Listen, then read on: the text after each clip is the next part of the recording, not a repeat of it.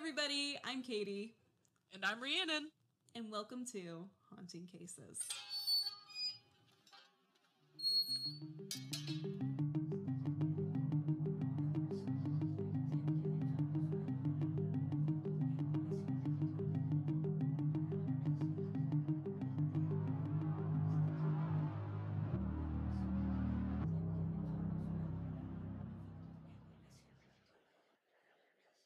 Welcome in, listeners.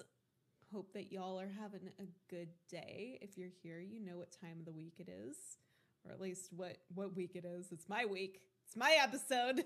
This is my island.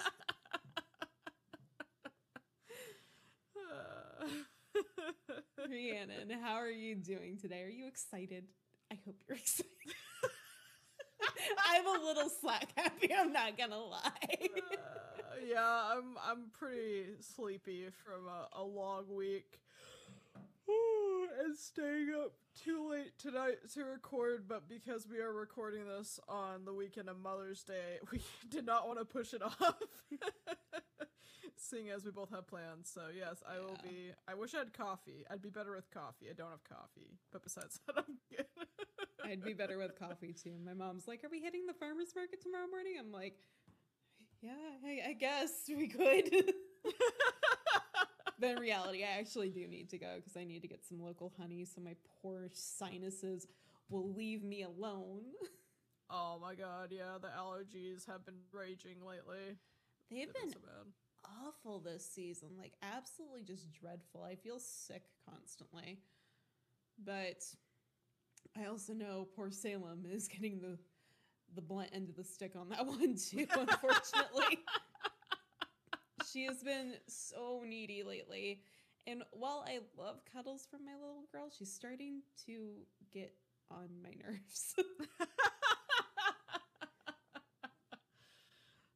Like today, while I was actually finishing the notes for this episode, she uh felt the need to constantly try to get up in front of me, like while I'm on my laptop. And she usually never does that. She's usually really good about computers and stuff and not like getting in your face when you're like using them. But for some reason, today was the day that she woke up and she chose violence. So she she was up in my face constantly. And then when I'd like set her down, I'm like, I love you, but you can't be up here right now. She decided, oh, this means war. And started going after the damn wire for my charger, like the thin part of it that no. actually plugs into the computer. And I'm like, this is like the third one that I've bought because she she will shred it in like seconds. So I like shoved it into the seat next to me. I'm watching her and she keeps getting really close. I'm like, you get away from me. And Stay eventually back. It just became so distracting that I'm like, I'm leaving. I'm going to Starbucks. Think about your actions. I like closed the door and drove down to Starbucks to actually do the research and just get things done. That explains a lot, because earlier when we were messaging, you, you commented that you were researching at Starbucks, and I was like, huh. I wonder why she's at Starbucks. I was like, well, maybe, maybe there's no particular reason. Maybe she just felt like coffee and was like, why not research at Starbucks? I was like, I can get down with that. But now it all makes sense. It all no, makes sense now. I got kicked out of my house by my cat. Well, we all know that the cat rules the house. So, I mean, if somebody's going to kick somebody out, it's definitely going to be the cat kicking it's, you out. It's definitely going to be Salem kicking my ass to the curb. But... anyway, I hope that you are ready for this episode. We do have some trigger warnings today, so I'm going to go ahead and get you guys flushed into those, and I will see you on the other side. Oh, goody. While we understand that some individuals listen for the entertainment aspect of true crime, it's important to remember that these are real people with families and friends who may still be suffering from their loss. These stories are not meant to open old wounds or cause further emotional damage to those involved. We remind you to please be respectful, do not dox or contact those involved with cases. While paranormal occurrences and urban legends may be sources of tourism, please be considerate if you visit one of these locations. Do not engage in trespassing and be sure to ask for permission if you plan on recording. be aware of your surroundings, and travel safely. The cases discussed in this podcast may be disturbing to some listeners. Listener discretion is advised.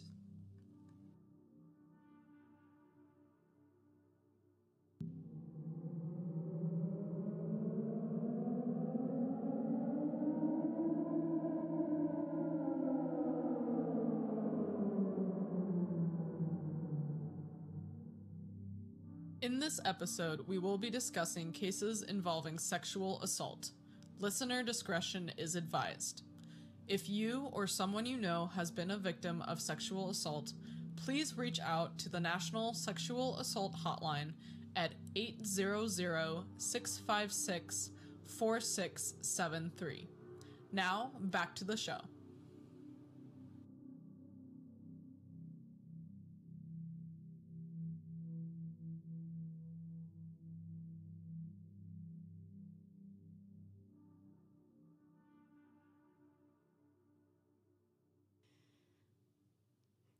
Welcome back in, listeners. We hope that you enjoyed those trigger warnings, but I've got a very special case today. It's kind of a mixture between a murder and a I Survived episode. Hmm. I don't know how I feel about that. you're, you're going to get upset. I'm going to just forebode you right there. Oh, okay, um, great.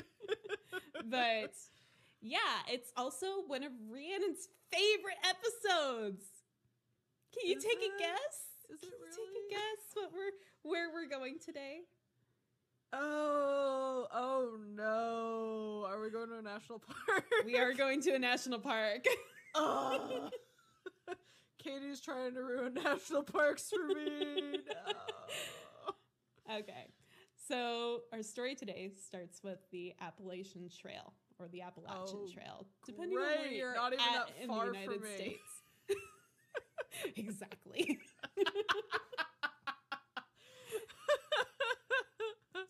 Now, I just do want to go ahead and let you guys know, like, I pronounce it Appalachian, Appalachian, but I know that a lot of people pronounce the Appalachian Trail. Let us know in the comments down below which one's right, because I don't know. It's kind of like Worcestershire sauce for me. I'm like... I've heard both used, but I know it's kind of like, well, I guess it wouldn't be like Worcestershire. It would be more like Il- uh, Illinois instead of like Illinois, which don't come for me. I know it's Illinois. Yeah, that one definitely has an obvious right answer. Yes. This one, I'm kind of like, okay, which one is it? But just for today's episode, it's going to be the Appalachian Trail. Um... So, the Appalachian Trail is an iconic hiking trail in the eastern United States that is said to be the longest in the world. The trail extends two thousand two hundred miles long, or three thousand five hundred kilometers long, and it extends between Springer Mountain in Georgia and Mount Katahdin in Maine. It passes through fourteen states total: Georgia, North Carolina, Tennessee, Virginia, West Virginia, Maryland, Pennsylvania, New Jersey, New York, Connecticut, Massachusetts, Vermont, New Hampshire, and Maine. Wow. That's a lot. I know. It's very long. Like, literally, if you look on the map of the United States, like, starting in Georgia, like, towards the, like, top of it, if you just draw almost like a straight line, like a slightly curved line up to Maine, that's basically the Appalachian Trail. Huh. Okay. So the idea of the Appalachian Trail came about in nineteen twenty-one, and it was completed in nineteen thirty-seven. It's maintained by thirty-one trail clubs, multiple partnerships, and managed by the National Park Service in the United States, the United States Forestry Services, and the nonprofit Appalachian Trail Conservatory. Between two and three million people are said to hike part of the trail at least once each year, and between eight hundred to nine hundred people have done the full hike from start to end. So roughly a thousand each year. Impressive right there. Yeah. Until nineteen eighty, there were relatively few through hikers. But after the publication of Bill Bryson's book, A Walk in the Woods, which was published in nineteen ninety-eight, the number of hikers has dramatically risen. However, there have been many people who have succumbed to foul play at the hands of deranged killers. Since nineteen seventy-four, there have been nine murders near or on the Appalachian Trail, and two attempted murders, some involving serial killers. I mean, I guess if you think about the stats of how many people you said hike it per year, and that's how many we've had total since it's, like, been constructed, that's actually not that bad if you it's think statistically. It's a bad number if you think statistically. Yeah, but it's, it's still, still scary. scary. Yeah, it's very scary. But yeah, it, it definitely is one of those things, though, where I feel like that's why... Well, I can tell you it definitely is why. Mom, if you're listening, this is why you freak out about me going hiking by myself. It's shit like this, and I always what? tell you, like, statistically, it's not that likely. Oh my God, I could not. But then again, I, I definitely think about me and you going hiking. I'm like, we're not the most coordinated people on a hike. We'd be the ones that would get lost in the woods, and rather than just yeah. simply finding a tree and hugging it or like making camp there for somebody to come find us, we'd keep wandering. And you know what, yep. right? Yep, you're definitely right. So this isn't the first time that we're hearing about cases like this either. In episode eleven, we did discuss the murders of Julie Williams and Lolly Winans, who were murdered in the nearby Shenandoah National Park in Virginia.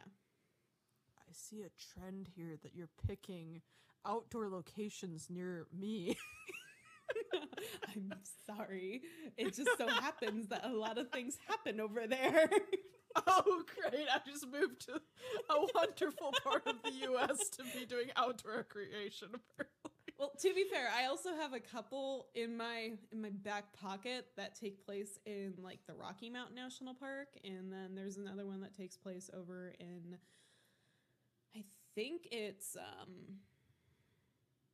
it's in California. It's the one up north. So the other two states that I spend a lot of my time in. Yeah, you know. I feel targeted. I mean, there's another one down here, too, but that has to do a lot with the Lost Dutchman mine, which I presume that me and you will be digging into eventually. Yes, yes. But those are more missing persons cases than murders. So we start our story today with Laura Susan Ramsey, or Susu, twenty-seven, and Robert... or Rob Mountford Junior, twenty-seven. They were hiking the Appalachian Trail in Virginia. The two were social workers from Maine, and they were using this trip to raise money for a school for the mentally challenged children in Maine, run by Mountford's mother. They were reported missing after they didn't show up as scheduled in a nearby town of Pearisburg, Virginia. Investigator Tom Lawson stated in an interview later that the trail is very well marked and people who walk it are experienced hikers, so it's actually unusual for people to go missing. Hmm. Lawson and his team went to check the Wapiti Shelter because it was the closest campsite to the Pearisburg meeting point. What authorities found immediately raised suspicions. Now, there's a lack of context as to what's all in this area, or if it's like a small, like little cabin styled, like restroom area, like one of those that we would see like out here. Mm, but yeah. They did state that the facility is very well maintained and it had just basically been renovated with getting new floorings and a new paint job. Okay. So the flooring's brand new, according to Lawson, which was weird because there's a black substance on the floor, which Ew. looked like someone had like rubbed up against it or like skidded across it possibly. Hmm. Upon further examination of this spot, between the boards was a red substance that could be seen through the cracks. Ew. Now, the flooring in this area was pulled back and below was a large pool of blood. Oh. Which, if you don't know, blood can turn black if it sits long enough. Yeah, I know I've heard that, like, really old blood can get really dark. Mm-hmm. So, when you say they found a pool of blood, does that mean they found a blood stain, or was it still, like, kind of, sort of, relatively fresh-ish? I'm presuming it's relatively fresh-ish because it still has that red pigmentation to it, so it's not, yeah. like, going through those stages of decay like you would see if it's been sitting there a while. Okay. But I also presume because the floorboards might be, like, locked down a little bit more, it might actually be allowing it to maintain that moisture below, whereas the top portion of it that's just kind of, like, sitting there has oxidized to the point where it's like it's drying and it's starting to turn that blackish color. Oh, uh, okay, I see. So this obviously began to worry Lawson, so the police combed the woods around the surrounding shelter, and one searcher noticed something peeking through a pile of leaves, a sleeping bag. Inside the sleeping bag was the body of Ramsey. However, the body of Mountford wouldn't be located until the next day, when a cadaver dog and search dogs were brought into the woods to comb the area. Mountford was, according to reports, buried in a shallow grave next to, like, a old um, tree trunk. Mountford had also been shot in the head with a twenty-two rimfire revolver. And Ramsey showed signs of self-defense, suggesting that she had struggled and fought mightily hard for her life. She had injuries on her hands and had been struck over the head with a piece of iron. She had a total of thirteen puncture wounds inflicted by a long-nailed spike. Oh, gosh. As well as wounds inflicted by a knife. Mm. Investigators suspected that Ramsey had also been sexually assaulted. However, due to the condition of the body as well as the early stages of D N A at this time, this could not be proven. Investigators discovered their murder weapons fairly quickly. A piece of angled iron, which was in the fireplace being used to poke up or stir up the ashes for the fire, as well as a large spiked nail that was originally being used to hold the shelter together, which had been discarded onto the floor at this point. The only thing that they could not find was the gun. Hmm. That's interesting. I mean, I guess the gun would be the most obvious thing you wouldn't want to leave at the crime scene, at least I would assume so, but that's interesting that they left the the metal poker rod and the nail and didn't try to, like, take those with them or dispose of it somewhere where they couldn't be found or something. Yeah, that was my thought too, but at the same time it's like I can see where it's like, oh, I'll take the gun because it's a more valuable B if he decide he or she decides to do this again. That's a ease of committing this type of crime. Yeah, definitely. But obviously there's shell casings or something still around to be able to identify, like, what type of oh, gun is being used. So that's right. Okay. Obviously they're not picking up all their scraps. Yeah.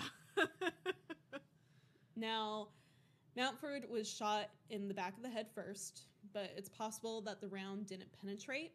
Um, when Mountford started to get up, he was likely shot again in the cheek, and this is the round that was decided to be the killing factor as it went into his brain.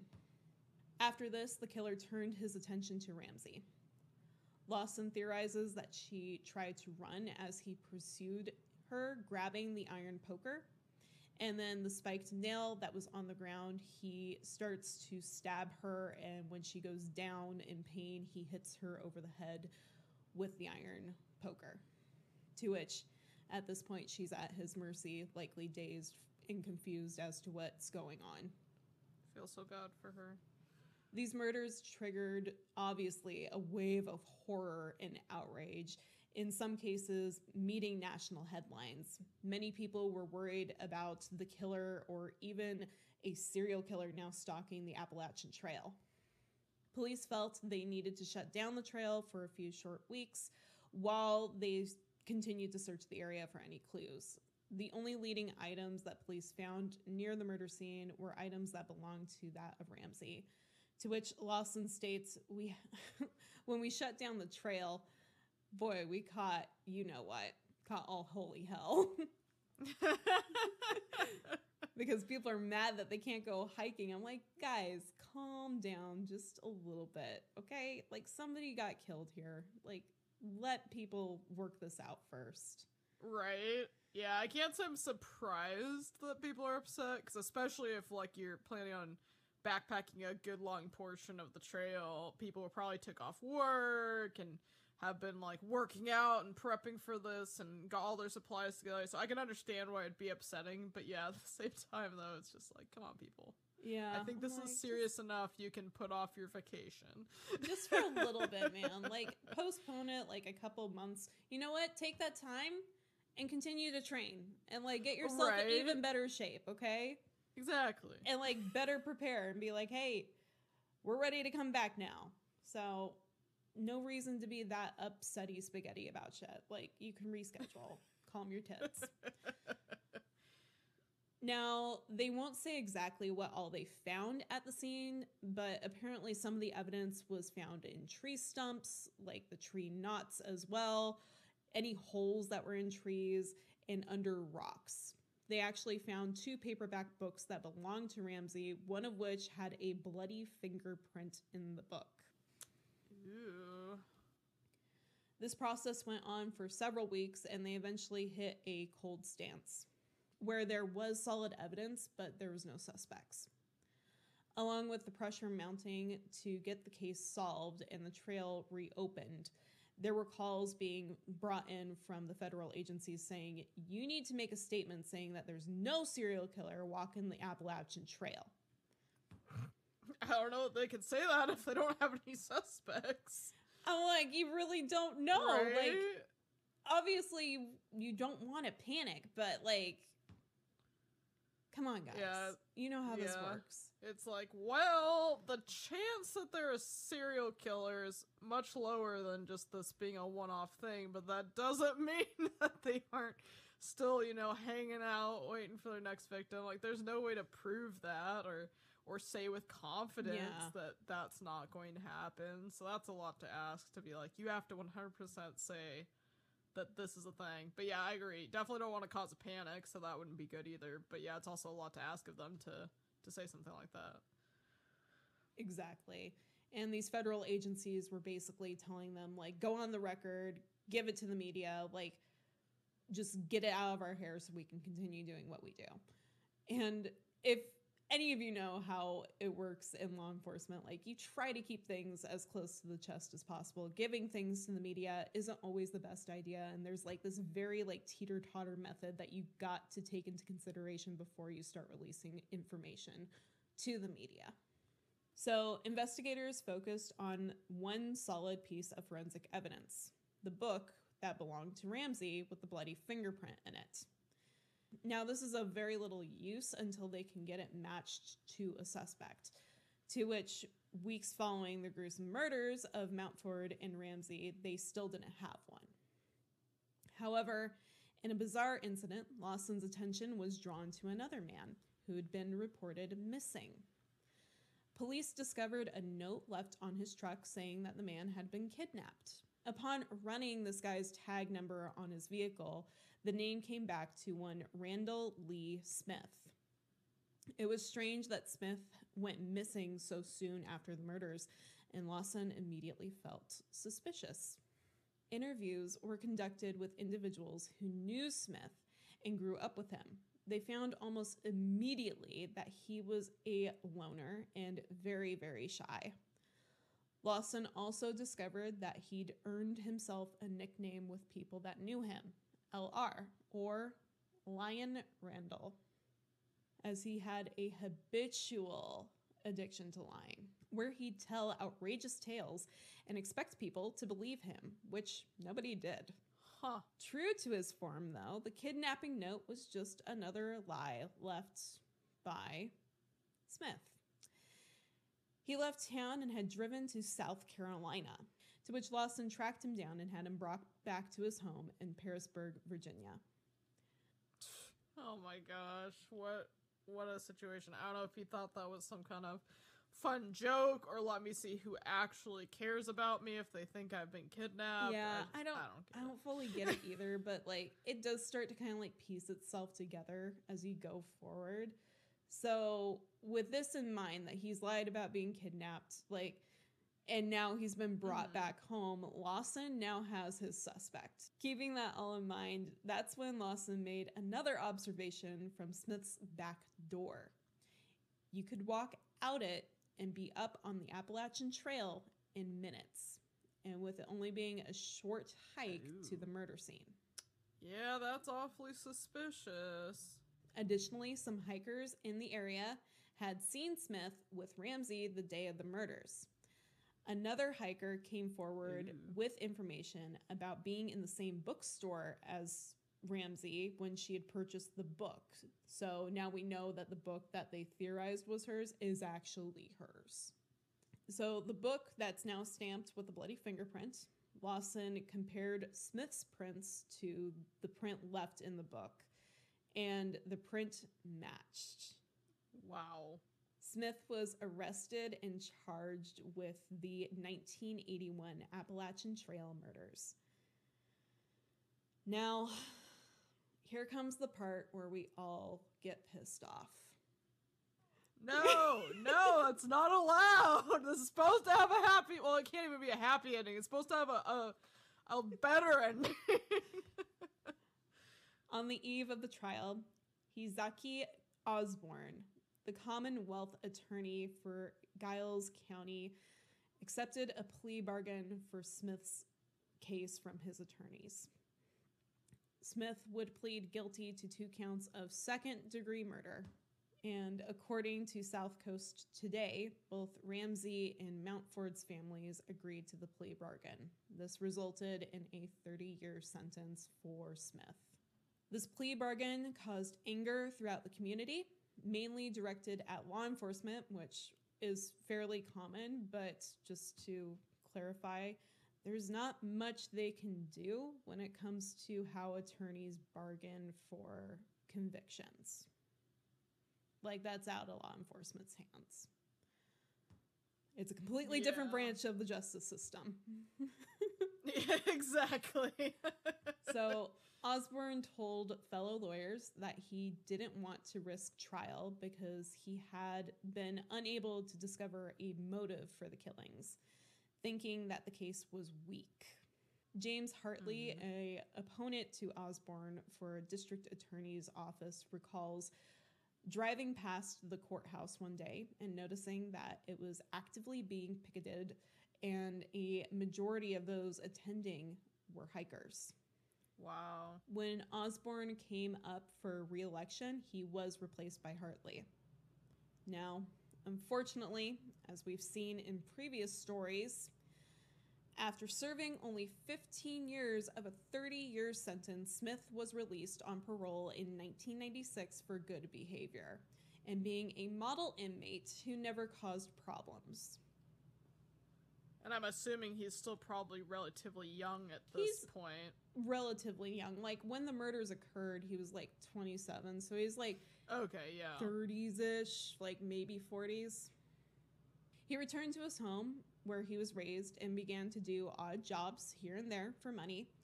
He went back to telling tales about how he had multiple extravagant homes, some being in Daytona Beach, Florida, and others in Las Vegas, Nevada.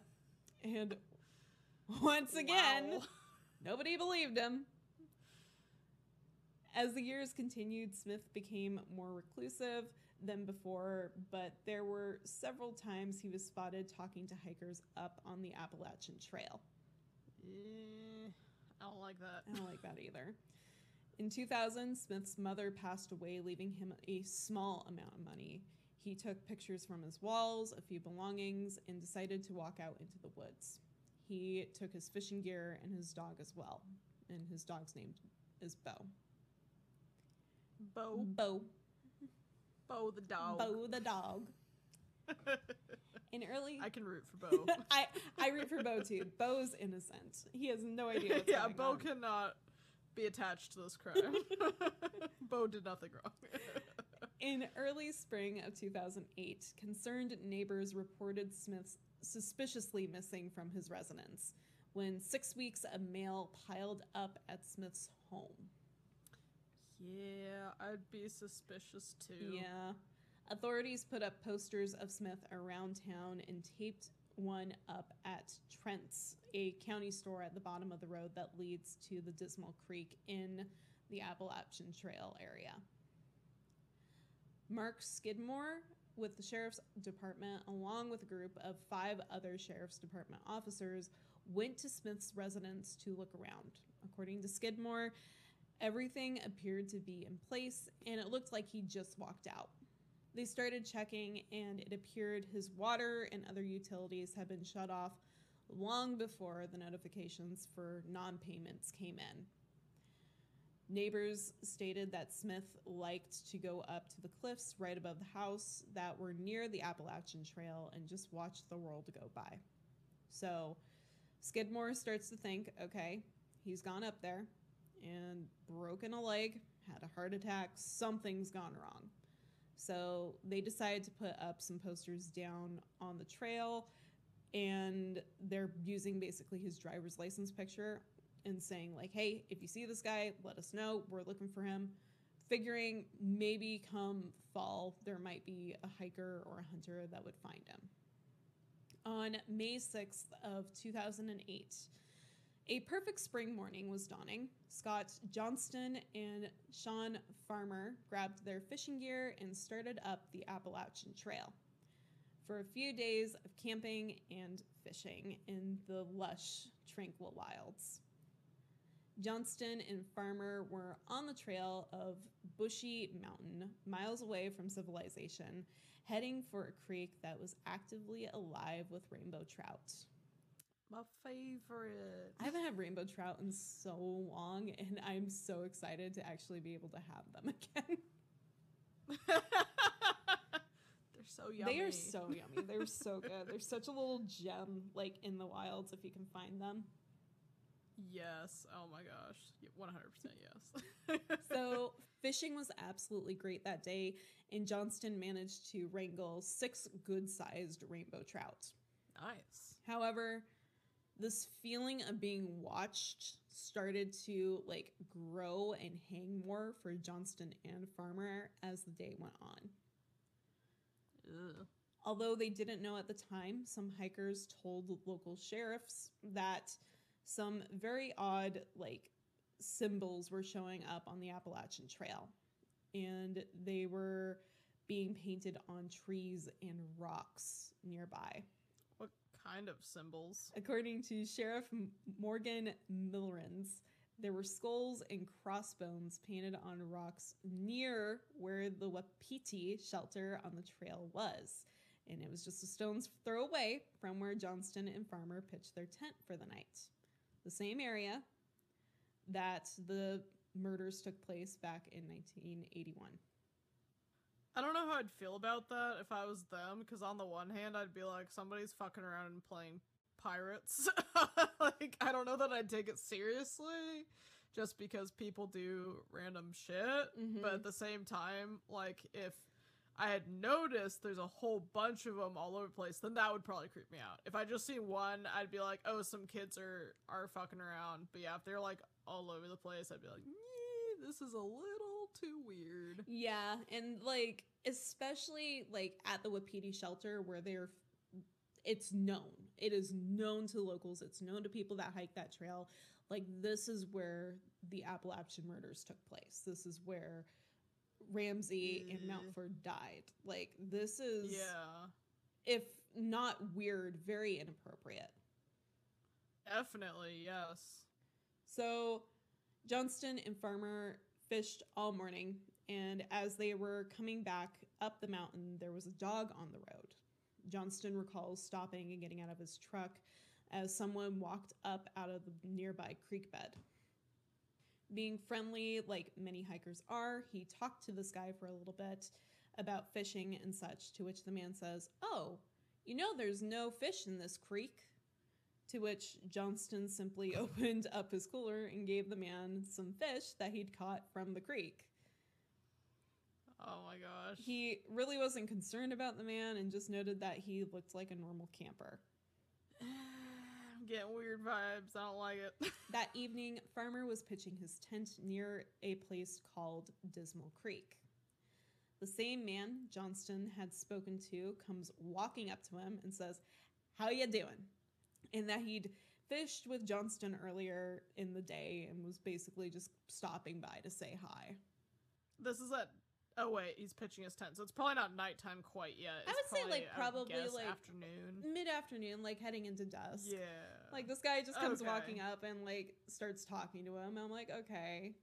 Yeah, I mean, I guess that's not as bad. I was thinking it was the middle of the night. I was going to be like, uh, no. But yeah, no. If it's mid-afternoon, okay. Like, I've done... Definitely been approached before. Well, granted, I haven't done a lot of, like, backcountry camping as much. But, yeah, mid-afternoon, there's definitely people out and about, so I wouldn't put it past a random hiker to, like, come by and just see you. But, yeah, the fact that he's like, hey, I was talking to your buddy earlier, it's, I don't know, a little, a little weird. A little don't strange. Know about that. A little strange. But Johnston and Farmer have a unwritten rule on the trail that...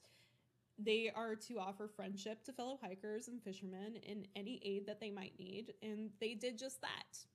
They offered the man to stay for dinner with them, and they swapped stories by the campfire, discussing fishing, sports, and other things. Farmer recalls the man standing up and going over to his dog right in front of Johnston's tent. He then patted his leg and said, "Come on, boy, we gotta get back to camp." Johnston and Farmer relaxed a bit, and they were starting to, like, wind down from this quiet evening into a lazy evening when suddenly they were disrupted by the sounds of two loud pops. Ugh. Johnston recalls seeing this man sticking his arm out towards Farmer. Farmer recalls hearing the ringing in his head and not being able to hear anything over it. He'd been shot on the right side of his face, and his mouth had began to swell immediately, and the vision in his right oh eye went bad. Staggering backwards, all he could see were flashes being shot from the gun at Johnston now. Johnston instinctively took off running, and at some point during all this, he shot in his back.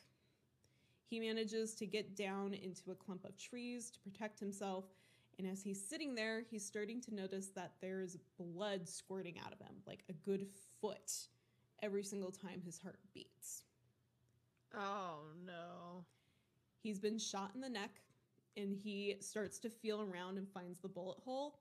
And this isn't the first time I've actually heard of this method being used, but to keep himself from bleeding anymore, he sticks his finger in to plug the hole, to which I'm like, the willpower that that must take.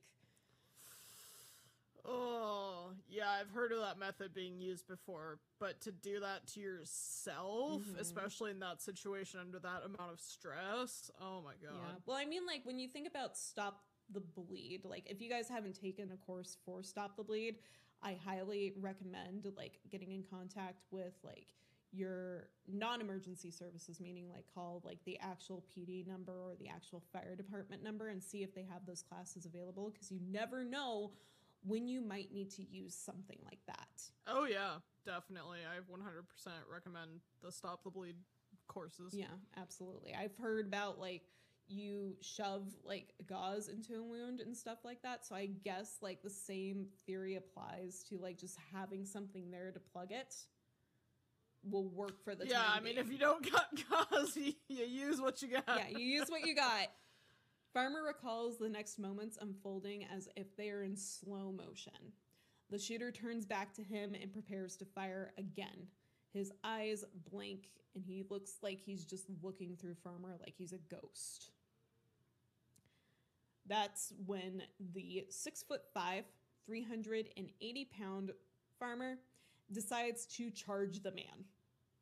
The struggle ensues, and as the man goes to turn his back away from him, Farmer's shot one more time in the chest. At this point, the gun stops shooting. It's not clear if it's empty or if it's jammed. And the two stare each other down for a brief moment before Farmer takes off running for his Jeep. And he gets in, and the gunman runs alongside of him and starts trying to line up for a finishing shot. Farmer puts his hands up in hopes of blocking any shot that might come, and he starts his car immediately, ducking down into the passenger seat and flooring it as he drives away. Meanwhile, Johnston, who's still hiding in the woods, thinking he's probably going to bleed to death right there, watches as Farmer escapes, and he begins his own fight to get the hell out. He takes off running through the woods down to a road that Farmer is most likely going to be leaving on. And he sees the headlights coming. Farmer stops the vehicle and lets him in, and they punch it once Johnston's inside. However, they're not out of the woods yet, as their campsite is miles away from help, and it's a long, dangerous drive down the dark mountain. Ugh. They go flying down this mountain, upwards to forty to fifty miles per hour on something that's only meant to be driven at maybe twenty. Farmer's behind the wheel as they're going, and he eventually starts to black out, and like the car starts going off the road too into like rocks, trees, and embankments. And Johnston eventually takes over steering, telling his friend to like just focus on which pedals you need to use and let me steer. Oh my God. As they roughly make it down the mountain, they come across three to four houses in this air, like little area. Johnston jumps out of the vehicle and goes running for a house, banging on the door, screaming, "Call nine one one, call nine one one," and that he and his friend have been shot. Meanwhile, Farmer has gotten out of the vehicle, and he's starting to kind of stagger towards the house himself. Johnston recalls the door opening and a woman being on the other side with disbelief of what she's seeing. And this woman is Melissa Miller. And she recalls thinking that upon hearing the door pounding, it was just one of her son's friends playing some type of sick prank, and she was kind of annoyed. And then she opened the door, and there's a man standing there with his hand clutched to his neck, and he's bleeding. And she's like, "Oh dear God, this isn't a joke." Oh my God. It took forty-five minutes for the ambulance to arrive. During that time, both the friends were concerned for each other. Not so much themselves. They're like, "Oh my God, the other one's going to die."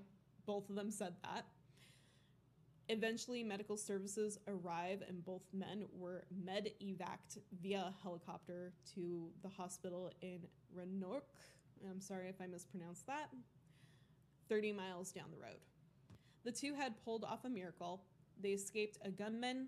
They drove down a road while critically wounded and bleeding out, found help, and made it to a hospital. However, they're not out of the woods yet. They've still got medical stuff that they need to go through. And while this is all happening, Lawson quickly hears about the shooting, and it's like deja vu.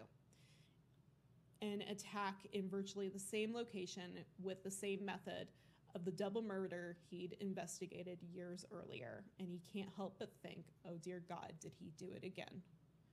Johnston is being rolled into surgery that night when he's shown a picture of Smith. A investigator asks, "Is this the guy that shot you? Like, is this the guy that harmed you?" And Johnston replies with a strong, confident, "Yes, that's him." After an idea is made by Johnston, the police launched a manhunt for Smith. A state trooper spotted him just hours after the shooting, driving Johnston's stolen pickup truck. Oh. The officers pulled out after him, and quickly Smith sped up. He went about a mile from where he was spotted, and he wrecked the truck. According to Lieutenant Ron Hamelin, he says that Smith left the road, drove up an embankment, and flipped the truck on its roof. Ooh. He was still trapped in the vehicle when Hamelin arrived on scene. Officers pulled Smith from the vehicle and took the handgun in as evidence. Smith was injured in the crash and taken to the same hospital as his two victims, while Lieutenant Hamelin read him his rights. Now, initially, Smith refused to speak, but later he did start talking a little bit more, and he denied shooting the two and that the weapon wasn't his. However, it was his. In fact, it was the same gun that authorities never located twenty-seven years ago from the double homicide of Ramsey and Mountford. Wow. In addition to the gun, police also found a treasure trove of evidence that Smith had hidden it in the woods as like a cache site, which is very reminiscent of somebody else that we know. Yeah. Yeah, I don't like that. I didn't like it either.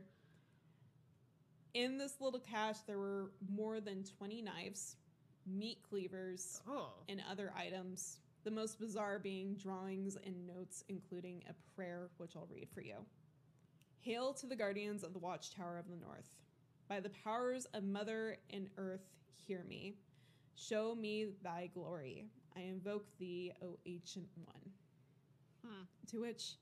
sounds kind of Skyrim-ish. I, I did have to note that in my notes. I'm like, sounds a little Skyrim-ish, but then I started reading a little bit more. And police say that these notes had symbols that were consistent with, like, the more religious practice of Wicca, which oh. I'm not one to speak on Wicca because I don't practice Wicca. I practice paganism. So mm-hmm. I'm like, I'm not really sure what all they do over there for their prayer, but, like, apparently, there were matching symbols, which I'm presuming there's pentacles and things like that, because that's a very common cross-the-board type of symbol in witchcraft. Yeah. So, Smith was in jail awaiting trial when he was found on May tenth of two thousand eight at around five p.m. He was laying unresponsive on his side on the floor of his cell. He was transported to Pulaski Community Hospital, where they pronounced him dead at six oh three p.m. Johnston and Farmer have both made full recoveries. Johnston was in the hospital for six days and had to have extensive surgery done on his neck. He says if the bullet was off by just one millimeter of where it hit, he would have bled out in five minutes. Wow. Although the two friends went through this absolutely horrifying and traumatizing experience and carry a little debt with them from medical expenses since neither of them had insurance at the time, they oh, gosh. both note that the most important part is that you don't give up no matter what and live life to the fullest. Wow, I'm really shocked that after everything they went through, that's how they came out of it. Yeah. Good for them I'm that like, they handled it so bravely. Yeah, and there was a couple notes, like, just keep fishing and those types of things that were, like, discussed in the interview. And I'm like, you know, I I wish I could come out on the other side like that. I would like to think that I would come right? out on the other side like that because, wow, like, you guys just lived through an absolutely terrifying experience. I'm like, the last thing I would ever want to do is go walking back out to go fishing, go hiking, or do anything like that again if that happened to me. Yeah, I would be fucking terrified to set foot in the woods again after something like that happened. Wow. And I'm sorry, did you say the killer, did he commit suicide? Is that how he died? It's unclear. Like, I looked through a couple different things. It doesn't look like it doesn't look like there was any definitive, like, manner of death that was stated. I'm presuming okay. he might have, like, succumbed to natural causes with his injuries, maybe. Like, according to a couple articles, like, when he did attack in two thousand eight, he was no longer, like, this biggish, like, buffer man that he was when he had originally murdered Ramsey and Mountford. He had actually, like, grown very frail, and, like, he was in his fifties at that point, so he was really just kind of, like, fragile, I'll say. Yeah. Okay. Not somebody that you would expect to do this to you, but he did. But anyway, I do want to note real quick here that if you guys do want more information about this case, please go check our references. I found the Escape from Bushy Mountain from N B C News to be very helpful through this. And you'll probably see a lot of similar, like, dialogue to there. Like, that article is beautifully written. It includes the interviews between Lawson, other law enforcement agencies, along with testimonies given by Johnston and Farmer. Great. Well, thank you for again making us scared to go into the woods. You're so welcome. I'm, I'm so happy that at least they made it out. I know that the first two victims did not, and for that, I am so terribly sorry for their family. Me too. And for them that they had to go through that. Um, but I'm happy to hear that the second pair of victims somehow managed to survive. Just, I'm still shocked at what they accomplished to get themselves to safety, and doing all of that while bleeding out from gunshot wounds. That's just incredible. Yeah, it's insane what they went through, and it it is by no underestimating factor a miracle that they both made it. Yeah, and I can only imagine the amount of willpower that took uh, in, on both of their parts to make it through all of that. Mm-hmm. Wow. But yeah, that is the story of the Appalachian Trail murders. There are a couple more, but we won't talk about them today. Oh, great. There's more. Well, upon just what I wanted to hear. Upon looking at this, because I was like, I want a National Parks case, because it's been a moment. Like, I found an article that listed out over like ten different murders around the area. It was like, including Ju- Julian Lawley's case too, which, yeah, if you guys haven't listened to that episode, please go listen to it. Luckily enough, this case does have some closure with Smith's death, but Julie and Lolly's case is still very cold and still needs help with being solved. But I have more. There will be more more trips to the national park systems in the United States. More to look forward to. More to look forward to. But yeah, so we love a good national park case. Speak for yourself. Speak for yourself. Uh, oh my goodness. All right. Well, I'm going to go ahead and wrap us up here. Guys, thank you so much for listening. If you haven't already, please make sure to hit that follow button wherever you're listening. And if you're listening over on YouTube, please make sure to hit that subscribe button, ring that notification bell, and smash that like button. We look forward to all our new subscribers and all our new community members. And yeah, until next time, we'll see ya. Bye! Thank you again for listening to Haunting Cases Podcast. Please make sure to follow us on Facebook and Instagram at Haunting Cases Podcast, and on Twitter at Haunting Cases. If you have a listener tale, story request, or any questions, email us at haunting cases podcast at gmail dot com.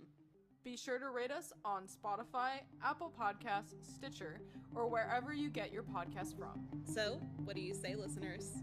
Are you haunted?